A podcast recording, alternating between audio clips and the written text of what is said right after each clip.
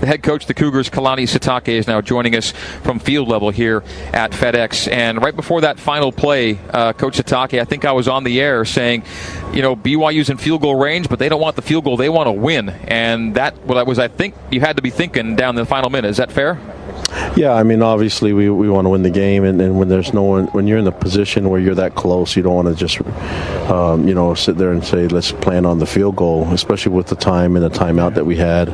Uh, obviously, want to be aggressive. You know, it just didn't work out. I mean, I, I think I, I applaud our guys for being in that position and um, battling back, especially when we're down by 16. You know, our guys kept playing, and um, uh, was really happy with the way that they played. It just we just got to find ways to get up, get these these close ones on in the W side, and obviously it's four four really close games, and we came out with one of them that we won. The other three were heartbreakers, and then uh, now we got to figure out ways to to play a, lot more cleaner as a team, as as a, uh, in all our phases, and uh, give us a better chance to win. It's a lot more fun uh, being on top of these close games for sure, but uh, man you had to be thinking you get the break, you get the break you needed on that goofy fumble snap, and you've got to be thinking that's the break we needed. Here we go.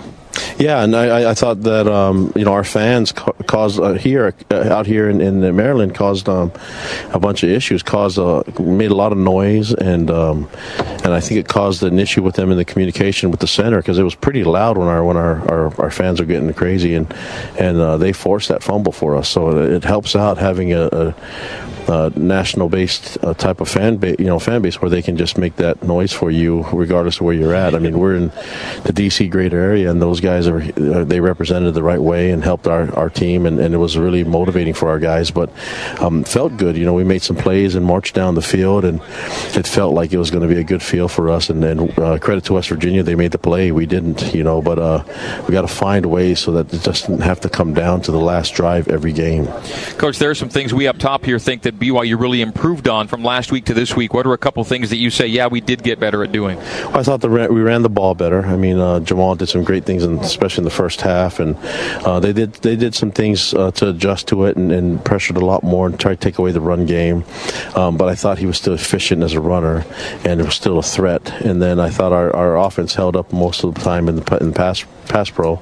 Um, but you know, overall, I think um, we made we took some steps forward as an offense, and then uh, defensively, we, we, we didn't make as many plays, and we didn't create as many um, interruption and disruptive plays that we want, as far as uh, creating sacks and, getting more turnovers. Um, you know, we we got to start working on that and making sure our guys are taking advantage of some opportunities that they have.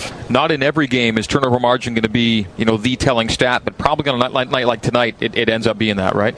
Yeah, I mean, obviously there's some close ones that I wish we could have back, and some some tip balls, and I think Taysom made one bad decision. You know, when he um, saw the pass rush come free, and, and he threw that that ball to the flat and covered two, and it was late. You never want to do that, and obviously it turned into a pick six. But um, defensively, we had some things that we should have done better. They they took some shots downfield, and, and were able to convert some of those, and then they also um, you know got a PI on one. And so uh, with our with our type of system and our scheme that we want to run on defense, we, we need more than just the corners to cover. We need some pass rush and some dis- disruption on the quarterback, and I don't think we did that well enough uh, to be a factor in, in, in um, you know disrupting the quarterback. And, and that's some things that we need to work on. And uh, I think West Virginia, you got to give them credit. They did they did some things that, that helped them out and helped help settle the quarterback down.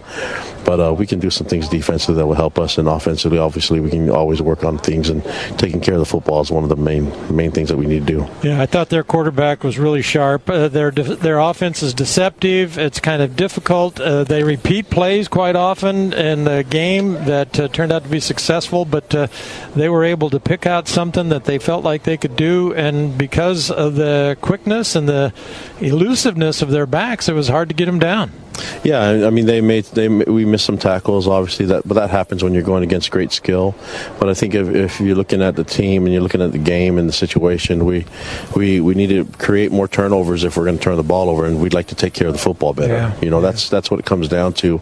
Because you look at the stats, I think we out we outgained them, mm-hmm. and uh, we we played a lot cleaner, and I thought our special teams did really well. Our our kickoff Yeah. team did well, except for a couple ones at the end. But um, for the most part, our kickoff return, they ended up squibbing the ball because they Yeah. could they were afraid of our return game. And so when you're looking at our return games and looking at our special teams, I thought we did well special teams wise. And defense, we need to do better. And offense, you know, obviously, we, we, we did some things that was good, but obviously, ta taking care of the football is the main thing that we need to take. We need to. We can't give other guys, we can't give them opportunities to get the ball back, especially when we feel like we have the momentum. And so uh, that's something that we really we've been we've been talking about that from the beginning, and Yeah. it's got to be a hard emphasis on taking care of the football. Coach, uh, I, I like the strat. That's one of the reasons I go to football games is I enjoy the strategy that's going on out there. And you went for two early in the game.